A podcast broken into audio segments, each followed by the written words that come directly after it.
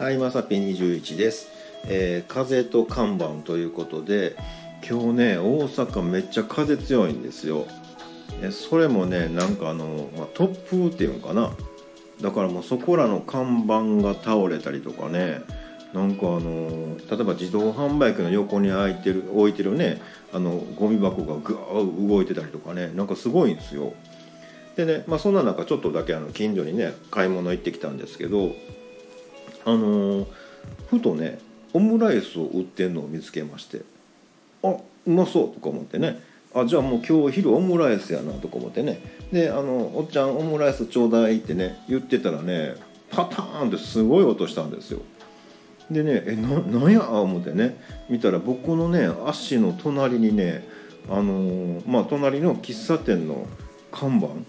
なんかね三角形のやつやからねあの、まあ、それもそこそこ太いやつなんでえこれ倒れるかみたいなのがね風でパターン倒れてねでもすごい音したんですよ。であのね周りの人もね「えなんやなんや」みたいな感じでね、うん、でお店の人もねあの飛び出してきはりまして「ね、うわこんな看板倒れるんや」言うてね。それ僕の足の横なんですよ。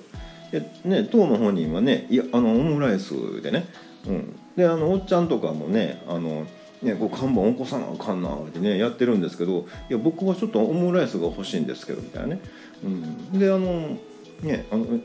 僕の思いが伝わってないかなとか思ってね「あのオムオムライスください」ってね、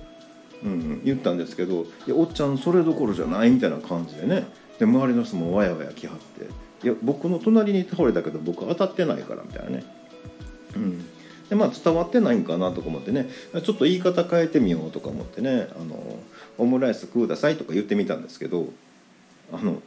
どうもねそれどころじゃなかったみたいです。はいえーねえっと、最後の方になってねちょっと半泣きでね「あのオムライス」って言ってたら「お兄ちゃん分かったから」言われてねあ通じてたんやな思ってねちょっと安心しました。ということでねあの僕そういうなんか倒れてくるとかそういうのにあの100%当たらない人なんで大丈夫ですよっていうのをね、えみんなに伝えておいた方が良かったかななんて思いました。ということで本日は以上となります、えーまた下に並んでるボタン等を、えー押していただけますとこちらからもお伺いできるかと思います。ではではまさぴ21でした。